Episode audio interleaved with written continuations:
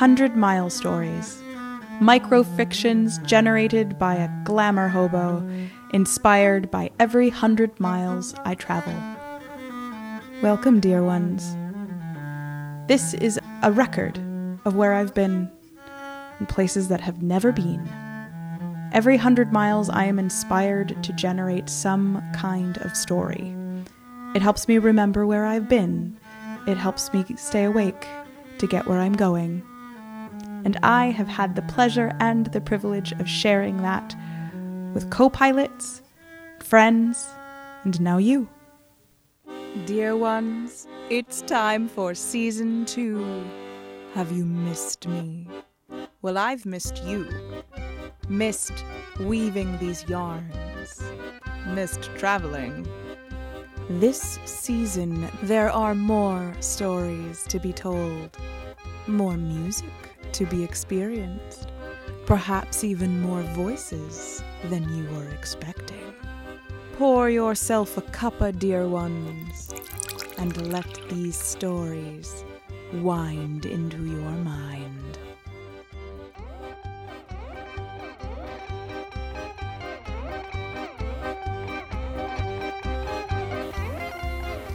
Five Hundred Mile Story Richmond, Virginia to Adelaide, South Australia. February 2020. The Astor Hotel has recently been marked with blood splatter, tiny, almost missable, right near its front door. Above it is a small sign that reads Dear patrons, please consider area residents when exiting this hotel. It is my theory that someone did not consider the residents when they exited the hotel, that they were too drunk, too exuberant, too loud, and that one of the area residents came down and started a fight. Or, more specifically, they ended the fight that the patron had begun. An invisible left hook, a swift knee to the gut, and a smash of the face against fresh, whitewashed walls. And so now there is a small dab of blood splatter in the exact shape of Australia. It does not judge the patrons that come and go from the Hotel Astor. It quietly hopes that they will notice it as they enter and exit. But with all of the tasteful furnishings, with all of its soft IKEA lighting, the Hotel Astor is, and always was, a place for pugilists.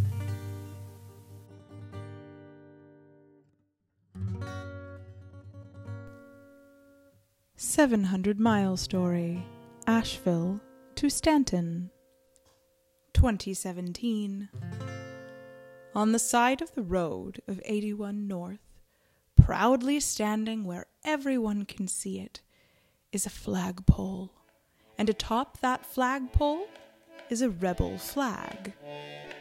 And below it, on that green hillside, sheep. An actual flock of sheep chewing on the tender fronds of the grass. The irony should be lost on no one.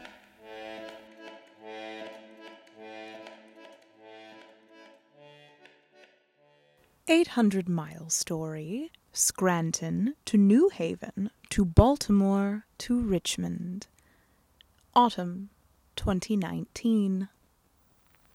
The Museum of Dentistry is located in Baltimore. And Baltimore also happens to be where the Association of Unseen and Secret Tooth Fairies is. The Museum of Dentistry is where it invisibly resides. Not only are all teeth that have ever been lost anywhere in the world kept here in extremely well marked cabinets, but also the wings of fallen tooth fairies. They are held in great reverence, the taxonomy of them clear and easy to read, like the shields and armor mounted upon the wall of a castle in the mortal realm. It is an irony specifically designed by the High Council of Molars that the global teeth are being held in the colonial power center of America. They know that these bones are precious. They are memorials of our vulnerabilities, of what we expose, even though it is grown inside of us. These precious objects, lost as children, pulled as adults, shattered in violence. They know that these pieces of us have been witness to our voices. They know these could be trophies, and so they hide them, keep them safe, and honor the dead.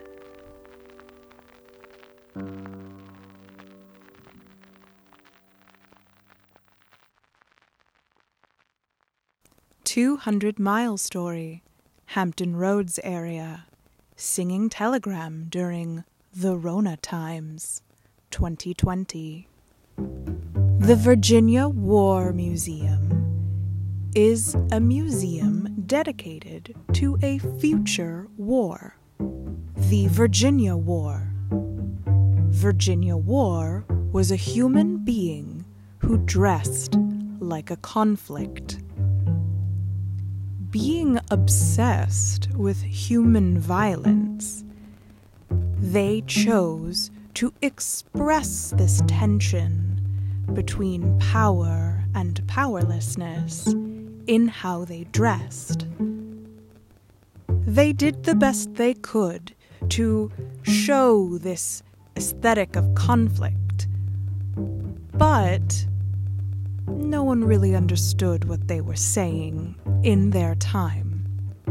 Eventually, however, it became obvious, and the art community came together to build a museum in their honor. And since time is a construct, this museum was built in advance of Virginia War's actual existence.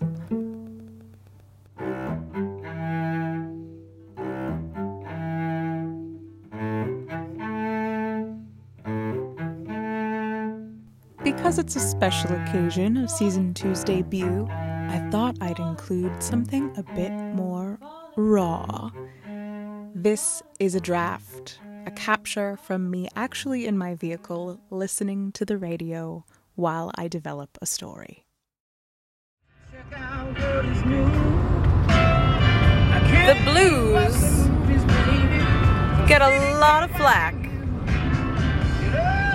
for being a bad influence on the higher classes.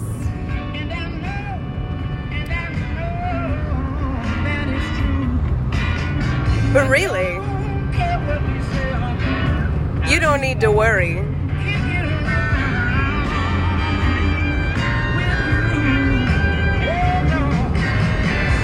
You don't need to choose between Jesus or hell. As that sign said as I passed under the highway bridge, this devil's music. Or the embryonic egg of the devil's music, the blues. Is how you transform sin into delicious and valuable communication.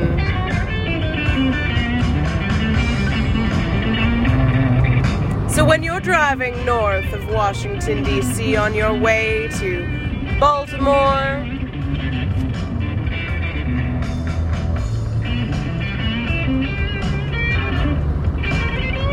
don't be stuck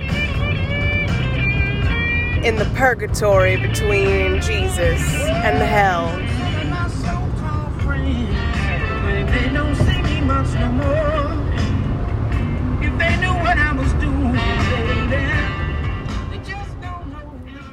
Dear ones, you've been listening to Glamour Hobo Field Notes 100 Mile Stories with me, Carmel Clavin.